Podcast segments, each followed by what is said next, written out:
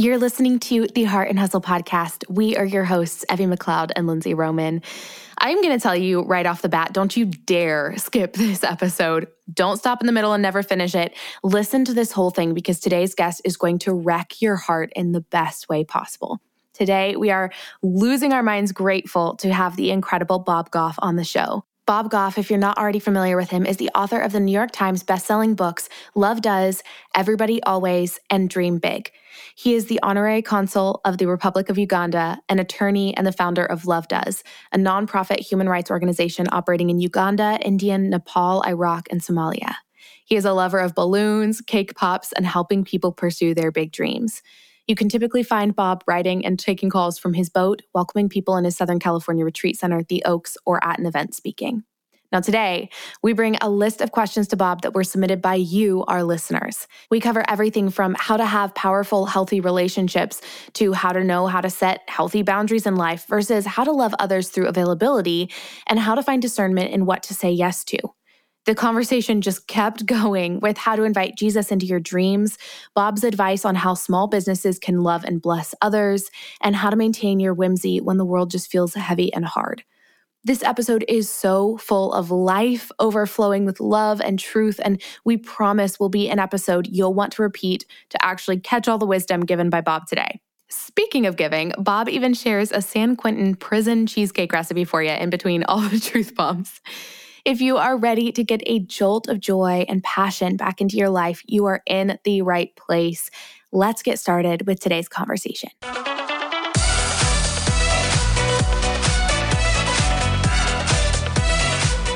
You're listening to the Heart and Hustle podcast with Evie Rupp and Lindsay Roman, two photographers turned entrepreneurs and founders of the Heart University.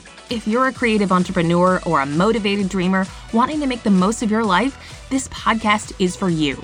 Each week, Evie and Lindsay bring you actionable tools to uplevel your business and life. So if you're ready to step up to the plate and pursue your God given potential, you're in the right place. You're ready to live your life and run your business to its fullest? Then buckle up, because here are your hosts, Evie and Lindsay. Bob, welcome to the Heart and Hustle podcast. It is an honor to have you here. Yeah, thank you. This is good stuff. Glad to be with you too. So yeah, fun. we we are stoked beyond words. I know our audience is stoked beyond words, and I told you this before we started recording, but just so everyone knows, um, we announced when Bob was going to be on, or well, when we were going to interview him, and we asked you guys, our listeners, questions to ask him. So all of the questions today are from you. Well, most of the questions are from you. We still wanted to add in a little. we put in our two cents as well. Yeah, yeah. but we're excited to uh, dive deep. So, Bob, First off, just most of our listeners probably know who you are, but we would love to hear a little bit of your story from your own mouth. So, mouth. so please introduce yourself and just tell us a little bit about your story, who you are, and what you do. Yeah, so I'm just Bob. I'm not Robert. I'm not. I'm just Bob. I think my parents were trying to make it pretty easy for me. Um, and then I'm a Sweet Maria Goff's husband. I'm oh. Lindsay, Richard, and Adam's dad. I am Charlie and Henry's grandpa. Um, and so identifying ourselves not by what credentials we have or things, but the people that you love. I've got a rich group of friends around me that have got my back. Some of them are in prison. Uh, some of them are in politics and ought to be in prison, I suppose. uh, but uh, I've got a rich group of people that love me really well and are great examples. I'm just trying to be worthy of that kind of unmerited love. Mm, I love that. That's amazing. I feel like you instantly, the minute you start talking, Bob, you can feel just the the grace and the anointing and you know the power you have on your life around relationships and love and and friendships and everything. So I'm really excited for this episode. I know it's going to bless Lindsay and I and I know it's going to bless our listeners as well. So we are going to dive straight in to some of the questions from our listeners. So the first one, if you're ready, is from Sarah and she asked, "When did you know that you would write books and how did you start?" Yeah, I was a lawyer by training and I'd been a trial lawyer. And you usually think of lawyers as like having this attitude and kind of being jerks and all that. But I was just like a happy guy. and I uh, never lost a case. Is that crazy? Wow, that's 32 years. impressive. And it, well, you know what? It wasn't because I was a good lawyer. I was a good picker. that's amazing. I only pick cases nobody could lose. Like if you guys had the case, you'd win too. That's Oh, amazing. So uh, something about like developing the inner picker in you. I loved uh, doing law because I have a strong, like kind of justice cord me, strong Enneagram eight. Um, but I also um, wanted to just be helpful to people. And at some point, I realized I'm just helping really wealthy people uh, trade dollars. Uh, What I Mm. wanted to do is uh, eh, make an impact that might be a little bit more lasting. And so my kids were like six, eight, and 10 at the time. And I was seeing kids that are those ages being bought and sold in some of mm-hmm. these developing countries. And it just ticked me mm. off. And so I just decided to get some skin in the game. I asked a bunch of outfits if I could work for them for nothing because they were doing great things in the country. And everybody said the same thing no. Wow. That was just good judgment on their part. I said, I didn't need a job. I could just, I just want to help out. So rather than getting off the scent, I just said, I'm just going to start my own thing.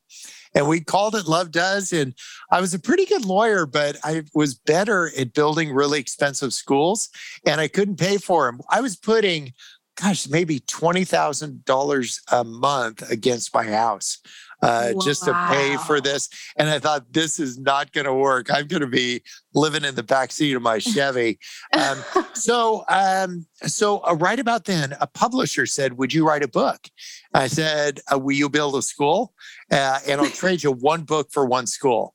wow. Uh, and they said, "Tell me about the school." And I said, "All right, sixteen hundred child soldiers in Uganda, four hundred teachers." And they said, "Big school." I said, "Big book." wow. and I made them pay me in advance because I didn't know if it would suck. And uh, and then we uh, built the school uh, and then sold three million more books. and we've just been giving away all the money. It's been so fun. So Oh. now we're in uh, Mogadishu, Somalia. We have three or four schools. Uh, we've had schools in Iraq. I've got a girls' school in Afghanistan, 250 little girls right now in the capital of the Taliban that are going to school. And you know why? We asked the Taliban, let our girls go back to school. And, and it was like we did this Jedi thing because they said yes. So this uh, faith isn't for everybody. It's a big deal for me. And I would understand why it would be uh, not a big deal for others people but there's a verse in ephesians 3 20 and it says that god will do immeasurably more than you could ever imagine. And i mm-hmm. think our problem isn't that we imagine too much is we imagine too little. Yeah. like why wouldn't you just walk in and just say let my girls go back to school and then have them say yes and i don't know i want us to do that and forget going across an ocean. Go across mm-hmm. the street. Go find one of mm-hmm. your neighbors who's a little creepy. Not dangerous creepy but just like uh like still working on their people skills creepy yes. Right, And right. engage them make them a pie if they don't want the pie i do Um, yes. so uh, I started writing books because I couldn't afford my habit of building schools. Wow. Uh, and so it works out about a really good school for a book. So we have 68 buildings uh, at that school now, 1,600 kids, maybe 200 in university, another Wow. 20 or 30 in law school. And so just chipping away at it. And again, God uh, finishes all the best parts of the scriptures say that he does this stuff so that no one would boast. But if we Mhm. boast, we boast about him. yeah. Like that, that doesn't make us uh, the hero. It doesn't make us the victim, but it does make us a participant. And Mm. that's what, what I think God wants participation. co-laborers. Yeah. Yeah, bingo. So good. I I could just I, you, your voice and just seeing your face, it like radiates love, and then just hearing you talk eh, faith, like absolute faith, just to be like, yeah, let's ask the Taliban, like why not? Whereas you know most people would look at that and be like, uh, it's the Taliban. I just Yeah. I, I love that. that's So so sorry. Evie, did you have? Yeah, Bob. looked like you were going to say something. I would love to hear it, it just even hearing you just give such a, a short synopsis of I guess not even the beginning of your story, but the beginning of this chapter of your story and, and what you've been doing for a little while now. It just all, when you were speaking to me, I just heard like it's all so big in a good way. But I, I the question that came into my heart was what would you say for somebody who feels like they have big dreams, but their dreams are too big? Yeah, uh, I would just say, like, uh, what are you measuring it against? Like, how do you calibrate those dreams? So you mm-hmm. could say, like, I have a big dream for a really terrific relationship. Um, and so you calibrate it against all the bad relationships you've had, you'd feel like that's too big. But then you get around some people that have actually experienced good relationships and you go like, wow, it actually doesn't seem like it's too big anymore. It actually looks accessible. And so I would find people that aren't encumbered by all the limiting beliefs that you might have. And we come by them really uh, honestly, like that we are eight years old and something really wonky happens in our life. And uh, maybe your parents split up, maybe something, and you develop this a thought because you don't have the tools to deal with it, and you uh, make up a story that everyone is going to leave me. Um, mm-hmm. Um, it's not true, of course, but at eight years old, you don't have the tools to deal with that. Well, then you make rules to support the story you made up, which mm-hmm. is that everyone's going to leave me. And the rule that you make up is I'm not going deep with anyone. Why? Because the story is everyone's going to leave me. It would be just too painful if I really went deep and they're going to leave anyway. And so then we make the scaffolding around the rule, which is our life. And then you wake up and you're 35, you haven't experienced deep relationships because you made up a story that everybody's going to leave. Then you made up a rule that I'm not going deep. You're surrounded by shallow relationships and say, it would be too big for me to dream of a really awesome, meaningful relationship. Uh, and I just want to see it so you can understand it, so you can mm-hmm. bring it mm-hmm. to Jesus to fix it. Yeah. So I want to see it. What was the story that you made up? Everyone will leave. Uh, mm-hmm. what was the rule that you made around that? Don't go deep with anybody. And so then to uh, this verse in Philippians to make your requests known to God. But this is a God that says, I know it before you ask for it. Uh, and mm-hmm. so I think the idea is to make it known to yourself so you can make mm-hmm. it known to him instead of saying, I want to be happy. That's awesome. Me too. Say, like, what does happy look like? Uh, let's just talk about it. Does that mean make a million dollars? Would that do it? How about two?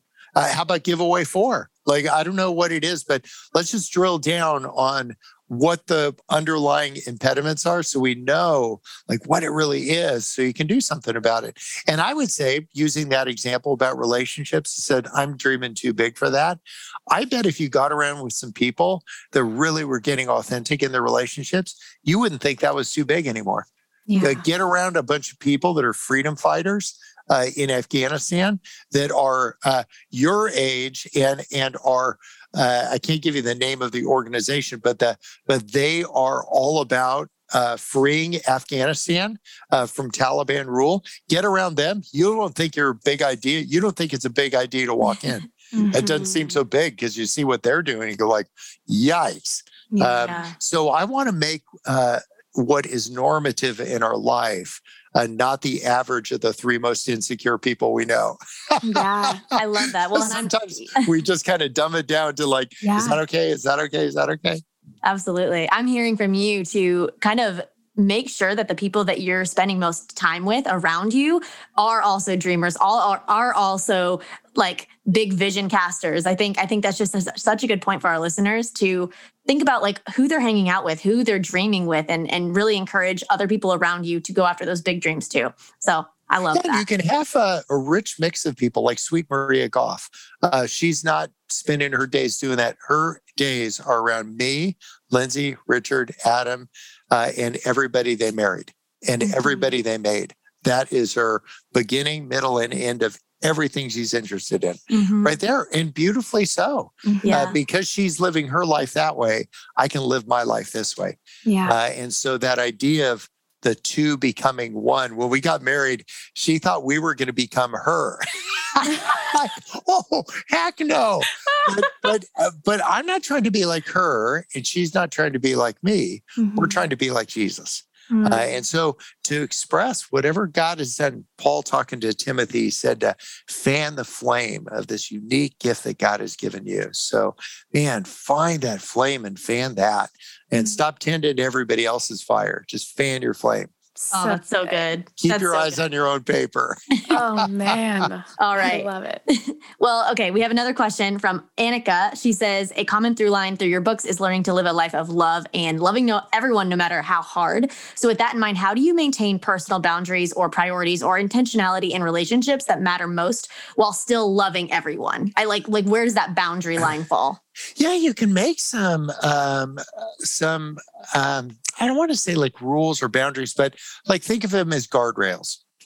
Like I uh, receive probably a hundred calls a day from people uh, from the back of books. I don't make calls because I don't know if it's a guy or a gal. I don't know if she's 13 or he's 80. Uh, but I receive calls. I don't make calls. And then uh, with emails, I probably get two or 300 a day and I answer all of them uh, just because I just know what it was like when I sent somebody an email. I thought it would be really cool if they answered. And when they do, you go like, wow. And it's not this form thing. You go like, wow, they actually answered. Now, uh, I, I made an exception to this idea of rule of, of not making calls. There's a buddy of mine, Jason, and uh, he said it is his aunt Shirley's birthday, and would I please call her? Uh, and I'm like, buddy, I just don't make calls, so just have Shirley call me, and I'll say happy birthday. It'll be awesome. I said, no, she'll never call you. Got to do this. I'm calling in a favor, and I'm like, okay. So I get on my happiest voice, and I dial the number, and it rings a couple times, and this woman answers said, Shirley, happy birthday. I hope this is the best day of your life. And there's no, nobody says anything. I'm like, Shirley? and she said, I'm putting down my dog. I'm like, oh my gosh, you're assassinating your dog? Surely you're kidding me, Shirley. And and I and I and I said, You're doing this on your birthday? I'm like, she said, Well, he was just so dear to me. I'm like, oh my gosh. And so here's the deal. I've I'm so scarred by that. I'm It ruined you forever. yes. Um, so you'll have a couple wonky things that'll happen along the way. Um, and the through line is love. And so when you try something, you set up a guardrail and you think about why do I do that? Um, I I don't make appointments with people because inevitably they end up getting broken. Like, and I don't want to be that guy. Um, I don't want to like say I'll do something then not do it. I just it bothers me so. I just it is the odd day that I make an appointment with somebody.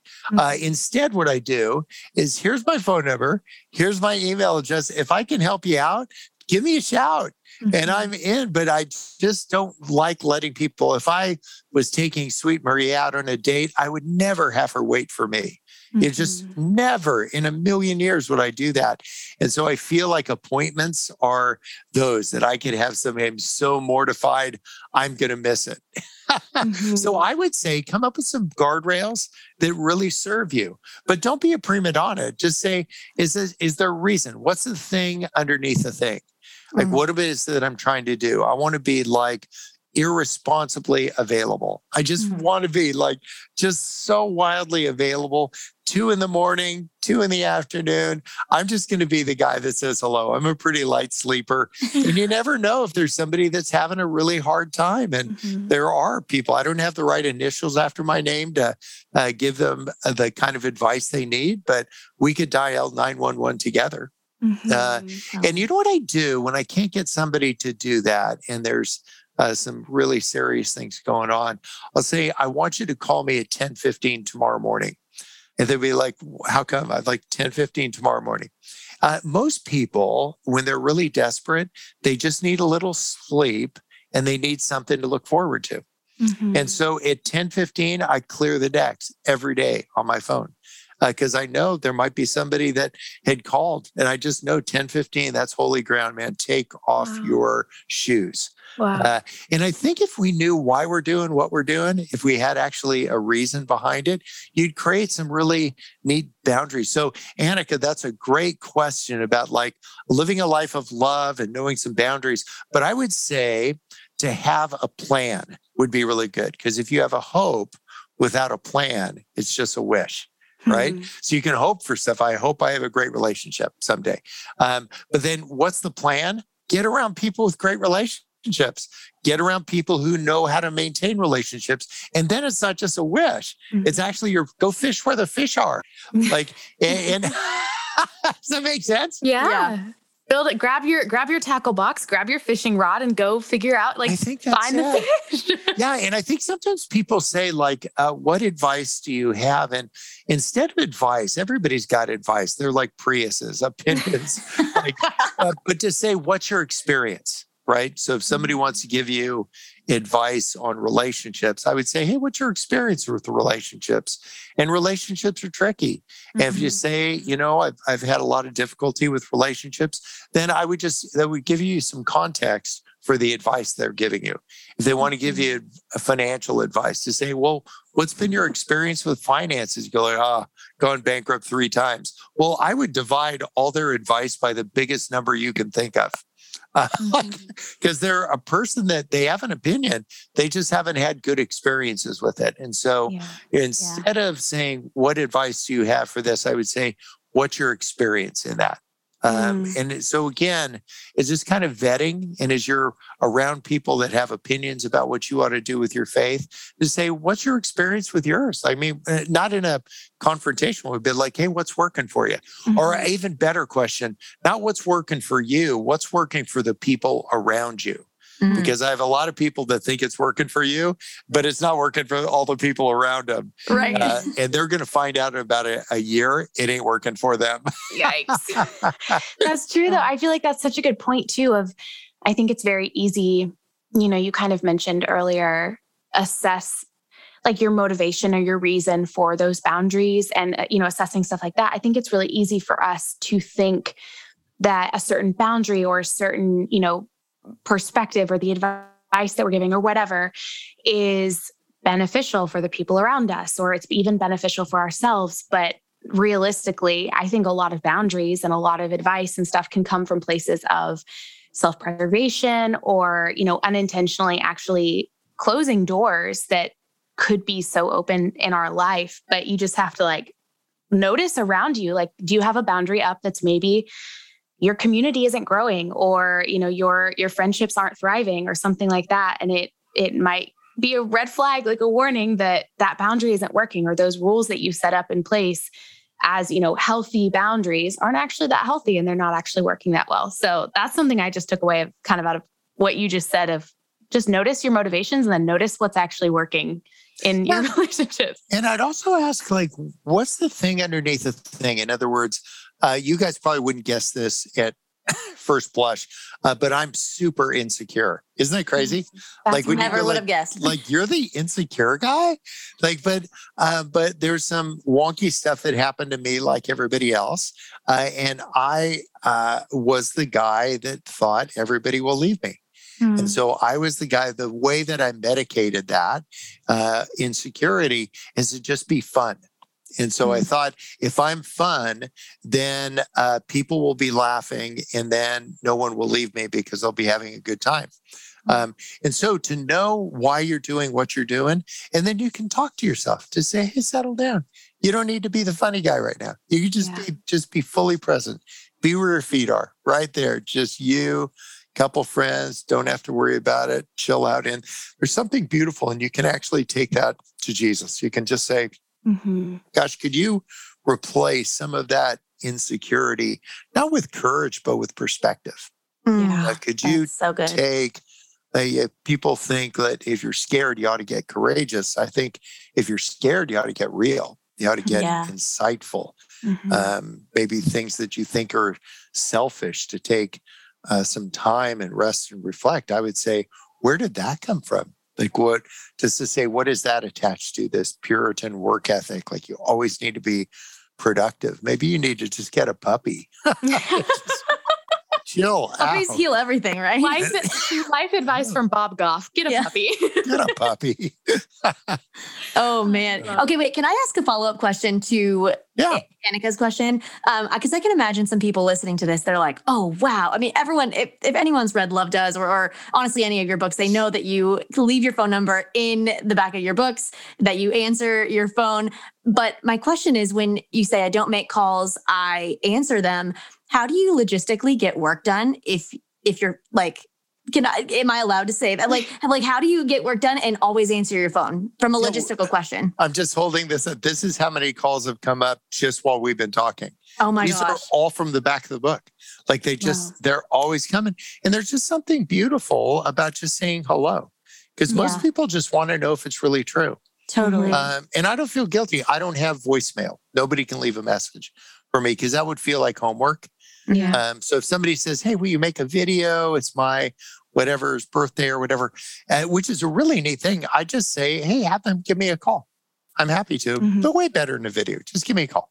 And then if they want to say when, then I go, "Oh no, no, no! I don't make appointments, but that's great. If I pop to mind, give a call. If I'm available, I'll Mhm. answer." Uh, and I think there's just something about that. Sometimes we are trying to uh, do not too much, but too little. That we're, uh, and I get it about, you know, you don't get there by works and all that, but I don't know, just a little bit of courtesy to people. Just to be, it was Keith Green. It was so long ago. He he was one of the first contemporary Christian Mhm. artists, and I was in my 20s, maybe 19 or 20. And I wrote to him, and he wrote me back three sentences.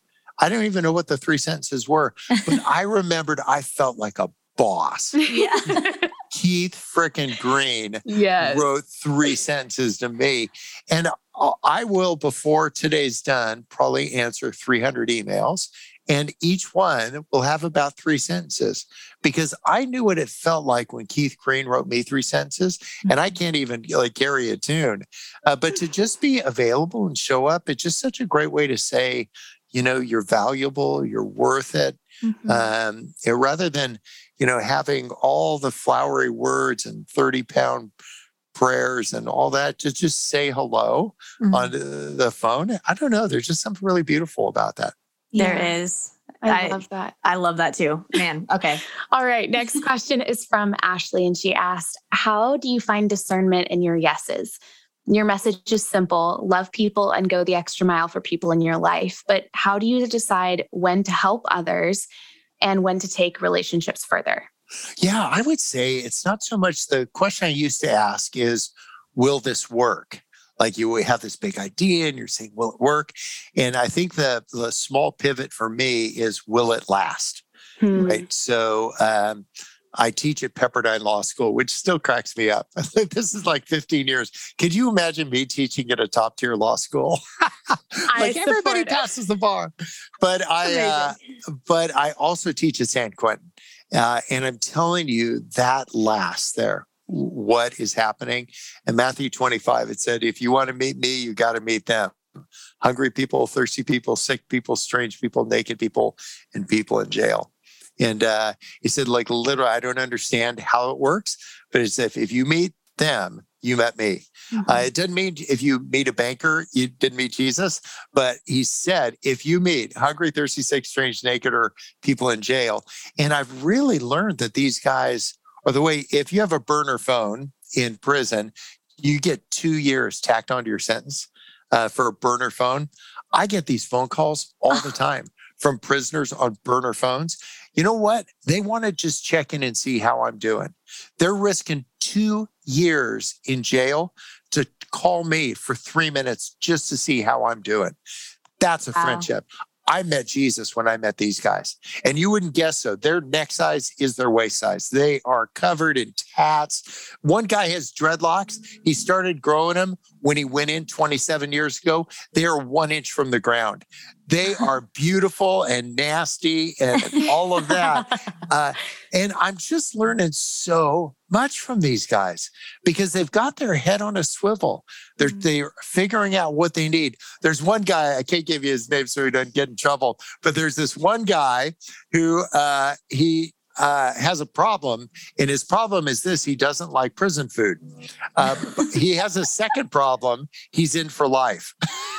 Oh, no. So what are you going to do? Well, he decided that he would get those little warmers, you know, that you put your coffee cup on. Uh-huh. He could figure it out how to hotwire one of those so it'll go hot like the surface of the sun. And, and he made the night before I came uh, recently, he made quesadillas. Uh, the night before that, he had uh, pulled pork uh, burritos. He, the guy is gaining weight in prison. Oh, When he- I asked asked him, What's the coolest thing you've made?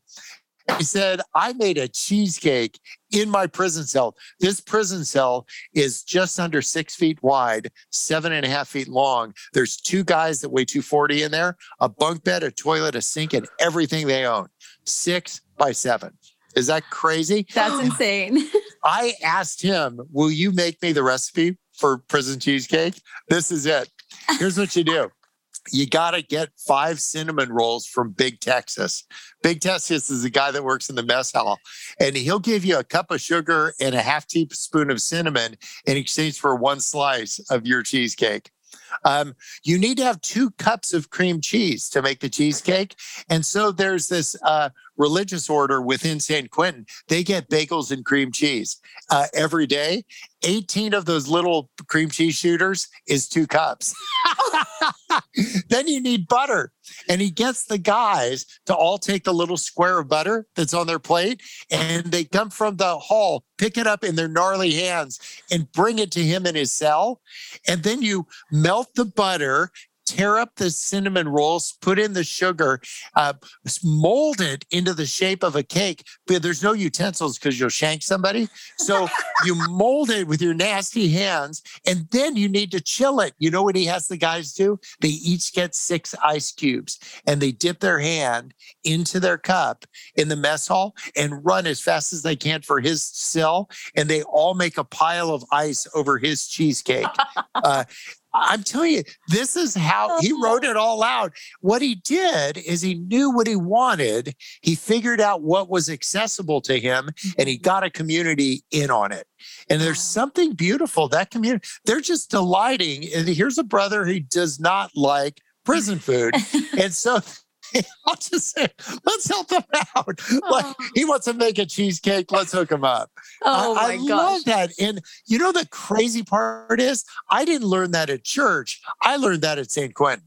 Yeah. Yeah. That's I'm just thinking. Tell you a lot. Oh man. Calling all entrepreneurs. Are you ready for a biz boost in 2022? Tired of feeling alone or struggling to figure out this whole entrepreneur thing by yourself? Well, great, because we have your solution. We are hosting an in person business conference in Nashville, Tennessee on April 25th through 28th, 2022. And this isn't your traditional boring corporate like conference either. I mean, do you even know Evie and I? yes, the Heart Conference is a place for creative business owners and dreamers of all kinds to come together, experience community, learn business and marketing strategies that will help you grow and scale your business, all while having the friggin' best time of your life. so get ready to be empowered in your business and life so you can go out and break down every barrier that is holding you back from achieving your goals. All right, and listen to our speaker lineup. Legit. All right, we have Jordan Lee Dooley, Paige Griffith of The Legal Paige, Zim Flores, Angie Lee, as well as Lindsay and myself, and our keynote speaker, Donald Miller of freaking Story Brand. Like, yes. Yeah. So basically, are you like ready to explode your business and build community in just three days? Because if so, it's time to learn some hardcore marketing and sales strategies that will grow your business beyond what you could ever imagine. Get paid to do what you love, speak to the heart of your ideal client, nip that feeling of loneliness in the bud, connect with a community of like minded creative entrepreneur besties, receive over 12 hours of hardcore business education, dance your pants off at our Heart Dance Party, and listen to seven industry leaders teach you everything they know. Yeah, it's a lot in just three days. Buzz gonna be good. if you are ready to give your business a jumpstart in 2022 and lead in your business empowered, come join us at the Heart Conference. You can find out more at theheartuniversity.com forward slash conference. Hey, friend, are you a hat girl like us? Well, if you've ever seen a photo of us, pretty much ever, we're almost always wearing a hat on because we love accessorizing any outfit and making it cuter with a good hat. Like, literally, add any hat to any outfit, and it is a thousand times cuter and better. So if you've ever seen us wearing a hat, I can guarantee you it was 100% a Gigi Pip hat. In fact, the hats we're wearing in this podcast cover, yeah, they're Gigi Pip. Gigi Pip is inspired by women who wear many hats, and their quality and style is literally insane. It's why we choose them over any hat company because their styles are so cute and their quality is next level. We love them to death. So, if you want to grab a hat yourself, we have a little treat for you. You can shop Gigi Pip hats using the link in the show notes to receive free shipping with our code Heart and Hustle. That's all lowercase and with no spaces. If you're ready to see your confidence boosted and look cute as heck, grab a Gigi Pip hat today. Oh, So I didn't. I don't know what Ashley's question was, but that was the first thing that came to mind. I love it. It, it, it pretty much answered it. It was how to mm-hmm. find discernment in what you say yes to, which is, I mean, that guy just always said yes to cheesecake. Say yes to cheesecake. That's that's the answer. Yeah, in Sunday school, the answer was always supposed to be Jesus. Like the answer is really cheesecake and There Jesus. we Always. go. Always. Theologically correct answer from Yes. Bob Goff. Oh man. Okay. Well, let's go on to Lydia's question. Lydia asks, "How do you invite Jesus to be a part of your dreams?" I love that question. Yeah, there's a, a great verse. It's Hebrews 11 1 that springs to mind. And it says that faith is this it's confidence in what you're hoping for and assurance in what you haven't seen. Um, and so, this idea, Lydia, what a great question to say. How do you invite him into your dreams? First of all, you need to know what you're hoping for. Uh, just say, This is what I'm hoping for. I want, you know, uh, if you want a Porsche, I don't know, whatever, get to. But but what if you're hoping for a meaningful life? That'll last. That has shelf Mhm. life. What if you said, I want a couple devoted friends? What about this? I want to be a devoted friend. Um, Mm. what I want to do is find somebody who's hurt and maybe not the cool kids table, because Jesus, you'll never find him there. I'm going to find the kids table because you will always find him there. Maybe what I'm going to do is not find uh, affirmation from like validation from other people agreeing with me, but this kind of like this deep sense of joy by reading the scripture and then doing something about it. Uh, like hungry, thirsty, sick, strange, naked people in jail. I'm going to try to find one person I can encourage, uh, kind of like the way that Paul talked to Timothy when he said that the only thing that matters is your faith expressed in love. So I just think if you found uh, that, uh, Lydia, what you'd do is you'd find an access. There'd be these on ramps to your faith. Uh, you'd find on ramps to these big, beautiful dreams that God's given you. Think of the dreams as these beautiful hopes. And even though you haven't seen it yet, that you have confidence in what might emerge. I love that. That's that. beautiful. Ah, so good. All right. Sunny asked, What are the most common ways that you personally hear God's voice? I don't. I've yet to hear it. No, really, I've asked him, like, talk to me. Do they have one sentence, like a word? I'll buy a vowel, anything. I'll buy a Crickets. vow. I'm 62 and nothing. Um, but I think this whole underlying idea that God doesn't pass us notes, he gives us each other. Right. So I see the two of you uh, in the Zoom call and I see your joy and I see that you're leading people with love. And I just go like, that is uh, kind of where I hear God's voice. Another way I do it is uh, by just reading what scriptures. You know, this, I'm holding this up, uh, but uh, it's a, it's called a cookbook Bible. Have you ever heard of those? I Yeah. have not. Yeah, yeah. So Cookbook Bible, they made them in the 1950s. Uh, I looked for three years before I could find a Cookbook Bible. It's from a guy uh, named J.B. Phillips. Uh, he, he wrote it in World War II during the bombings that Germany was doing on the UK. The only Bible you were allowed to read from was the King James, and nobody could make up or down about it. So he sat inside a bunker for the, the balance of World War II and he just wrote it in plain language. It was the first version of a like, you know, living Bible or some of the translations. It was J.B. Phillips. He just felt like he wanted to make the scriptures accessible. Mm. And uh, and uh, I write books. I don't put Bible verses in them because I'm not writing a book for John Piper. I mean, he's hooked up. I'm not writing a book for a second year seminary student. I want to write a book for a guy at a tire store, the guy Yeah. that's church adjacent, the person that actually wouldn't go to church. Know, they're not mad at church. They just don't like the people that are in it. Mhm. Um, and so for those people, I want them to know that they're welcome. Um, I don't know if you've ever been invited somewhere that you weren't welcome. You feel like, we're so glad you're here. Right? Yeah. That's just Tuesday for me. Somebody actually actually asked me, Are you watering down the gospel? And I'm like, Oh, I hope so. Because I just want to make it for thirsty people. Yeah. And if you're not thirsty, the gospel's not for you. Mm. Um, and so, what I want to do is be scripturally accurate. Uh, uh, but what I want to do is, I want to do it in a way that people actually understand. I want to take a page right out of J.B. Phillips, like Mhm. Bunker Bible. Uh, and so, the way to hear God's voice, read scripture. because you know Yeah. about that.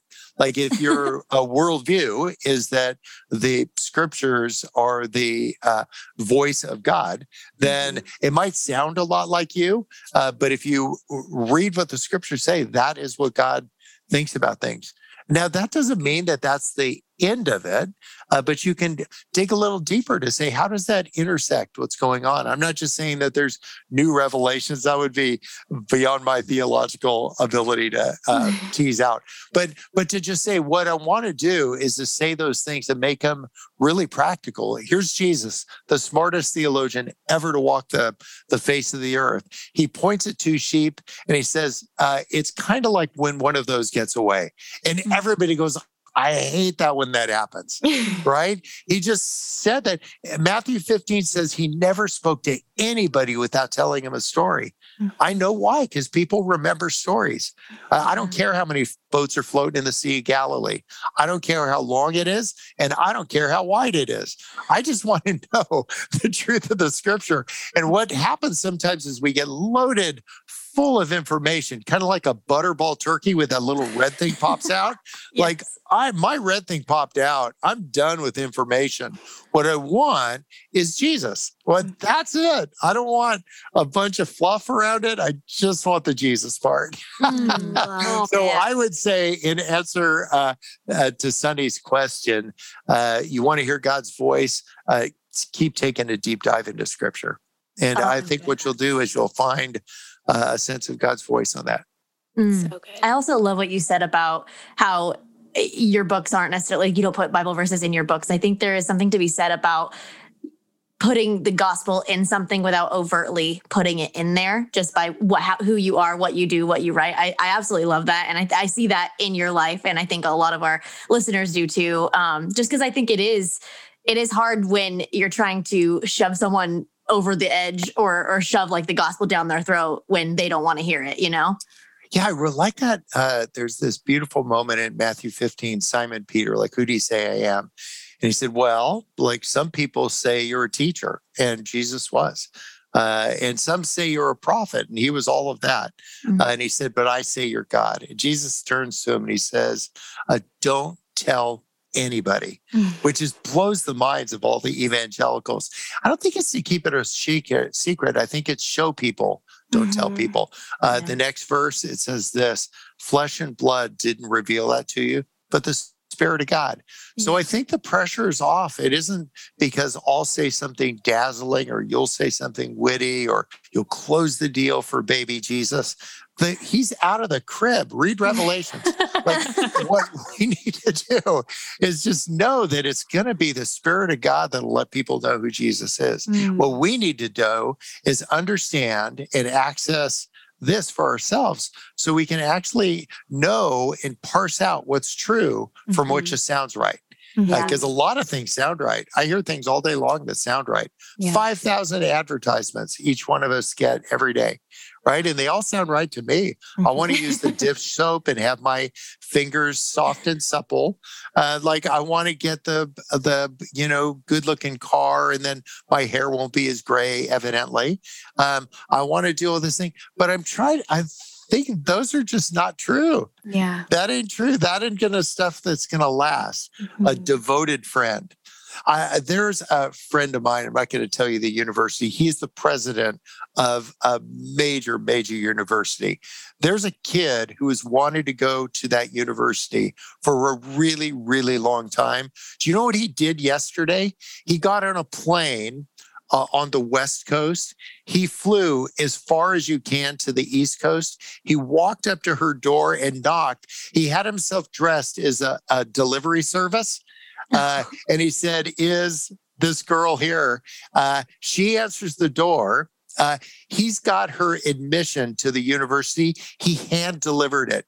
This is the president of a massive top tier university. He flew across the country to hand deliver her acceptance.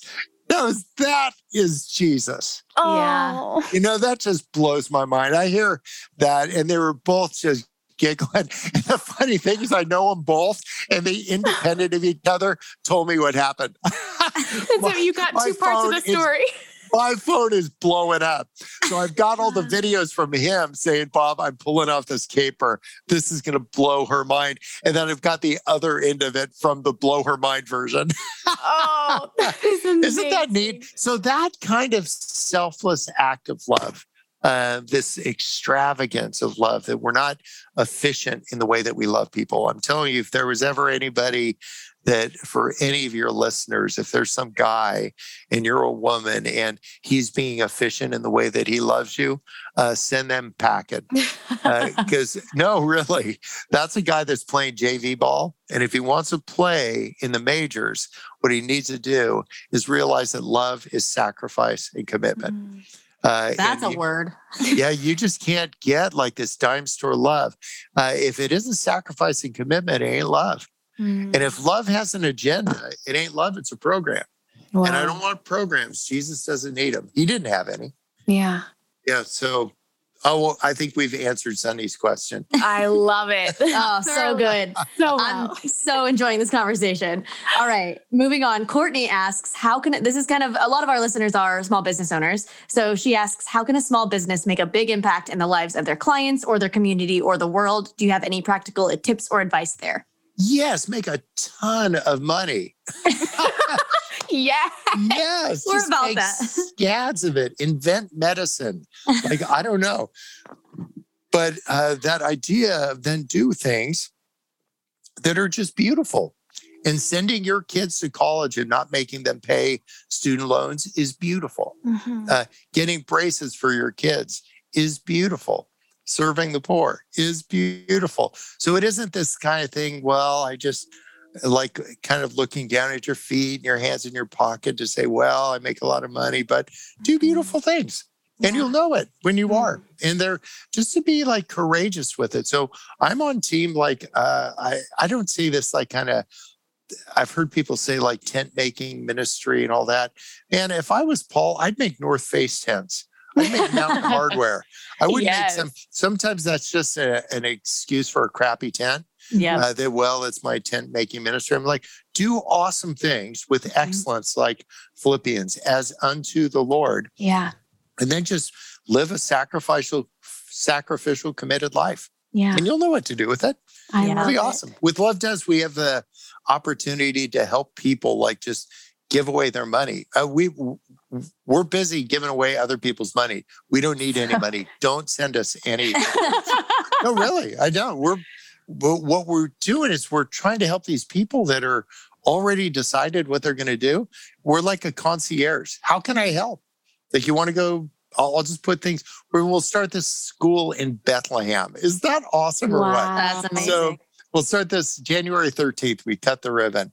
Uh, and that's just somebody that wanted to do something beautiful. And it sounded like a good idea. And I had a friend and like, let's do it.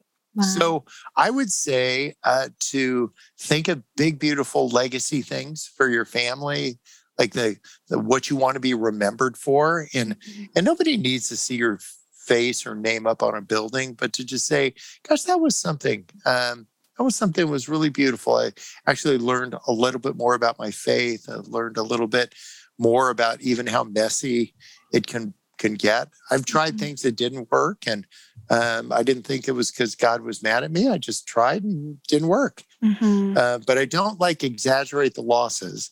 I don't exaggerate the victories. I just try to keep showing up.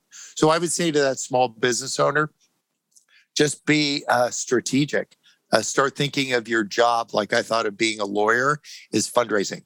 So if I was sitting down taking somebody's deposition, I'm like, I'm fundraising. If I made cupcakes, people would die. Uh, but I can write a book and a typo or two, everybody's fine. no one dies from a typo. No. I love that. It's so good. All right. Next question is from Robin. And she asked, How do you maintain your whimsy when the world is so hard and sad at times? I get is feeling all of it instead of saying, I just want to bracket it and feel from this to this emotion. Like, so if it's like between happy and ecstatic, I'm totally good. And I don't want to do the other one. That would just, uh, wouldn't seem like an authentic life. Mhm. Um, so that said, to feel the full range of emotion, uh, but to do it in an emotionally healthy way. Um, mm-hmm. I tried death penalty cases against witch doctors who sacrifice kids. Now, that's pretty heavy stuff, right? Yeah. Uh, but I don't live a heavy life. If we're trying the case, we're definitely focused. And I want every witch doctor to know you touch a kid, it's over mm-hmm. forever. Mm-hmm. Uh, you'll just never be seen again. And I just feel like God loves kids.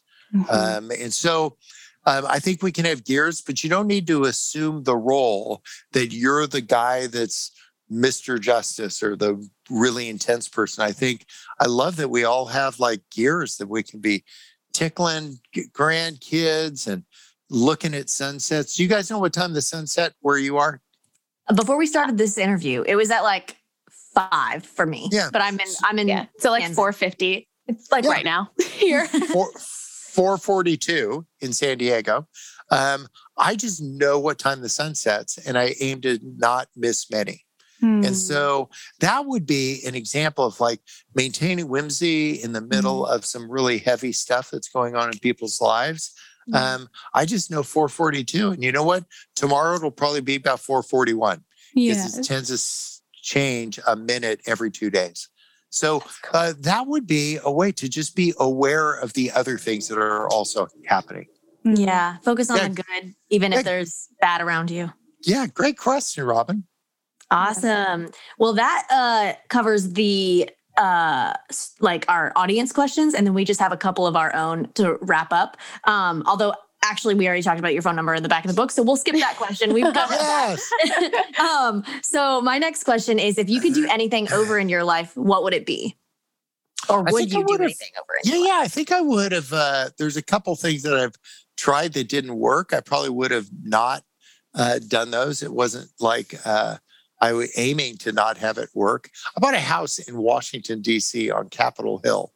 Uh, and I just wanted these people that were running our government to get along. And we didn't put a name on it like a Chris Tomlin song. It was just like a house. it was across the street from the Supreme Court. Is that crazy? Wow. For years and years it got operated. I didn't want to go meet these guys. I'm I'm kind of apolitical, but it just made sense. I had a docent there who made lunches for people and they came and it wasn't to do fundraisers or anything. It was just to be together. Wow. And each of these branches of government would uh, go. And then something changed and uh, everybody stopped coming because a couple crazy things happened uh, several blocks away, and uh, and so the real estate market had crashed at that time. It was just like decimated, and I sold it. I got creamed. Oh, like no. I, I, I lost so much money, I, and we were not like sitting on bags of money like for furniture. Like I, I didn't have it. It was just a great idea. Would I do that again? Heck no. but here's the deal I want to fail trying, I don't want to fail mm-hmm. watching. Mm-hmm. And there's a lot of people that are failing watching. And mm-hmm. uh, and so I would say just get some skin in the game. Give it a whirl. Would I do that differently? Yes. I wouldn't have lost tons of money. but you know what? At the volume of things I want to try, I don't know if this school in Bethlehem will work. Um, eh, but I'm going to fail trying. Like, yeah. let's just see what will happen. I and to some that. people I'm talking about, the school is in Israel.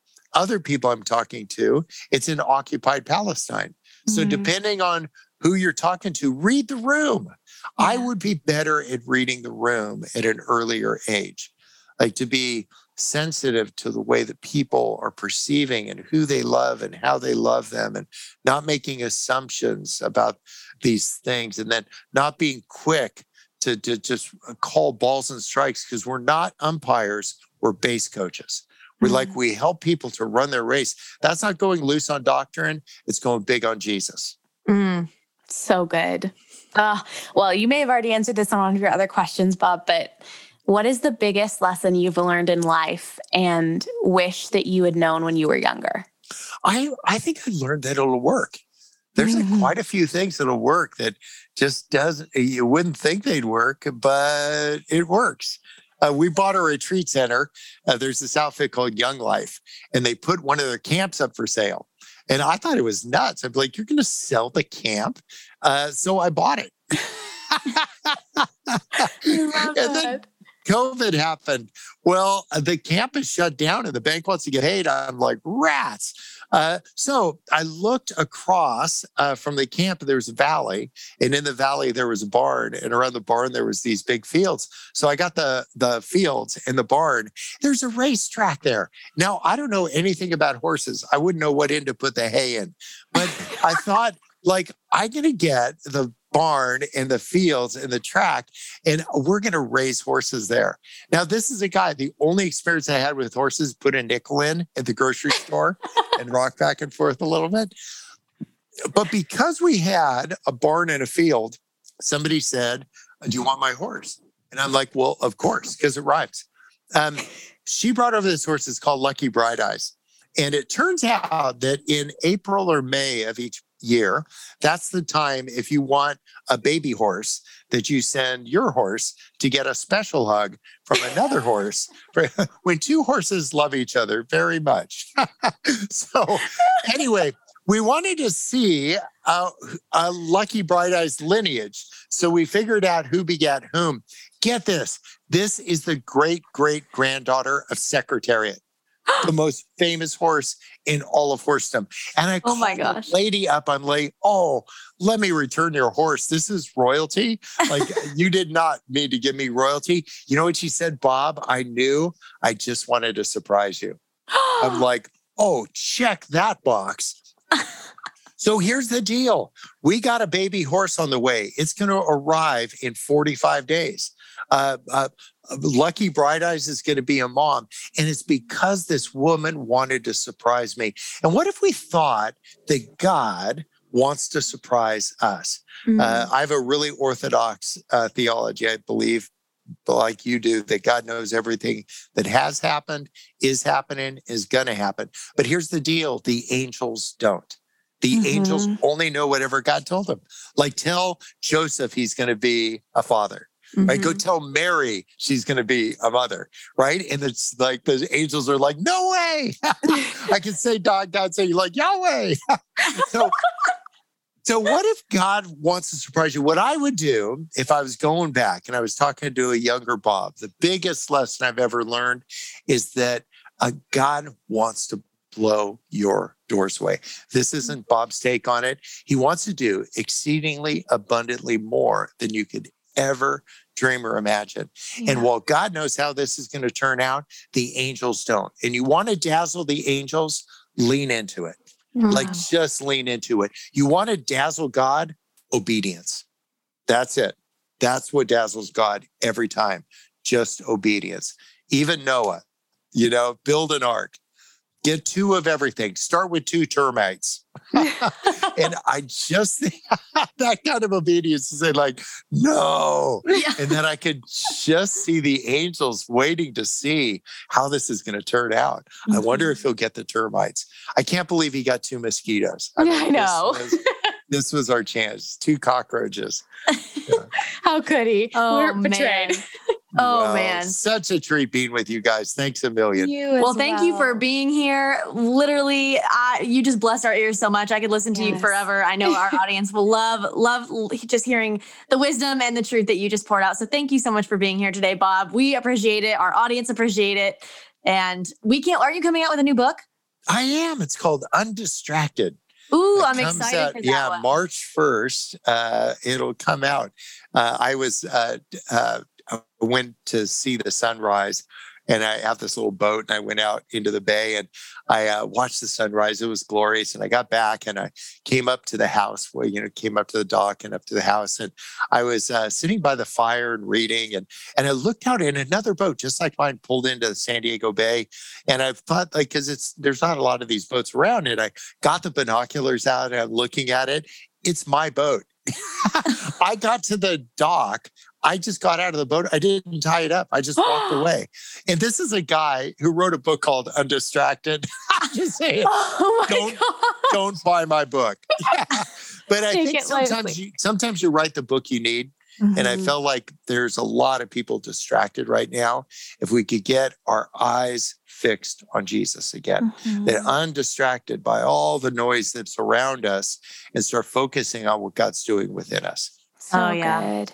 Well, Bob, where can people where can people buy that book, pre-order that book, be Yeah. prepared to pre-order that Yeah, book? who knows? Probably Amazon. Who knows? Yeah, or just wait a little bit. You can get it for a nickel at a used bookstore.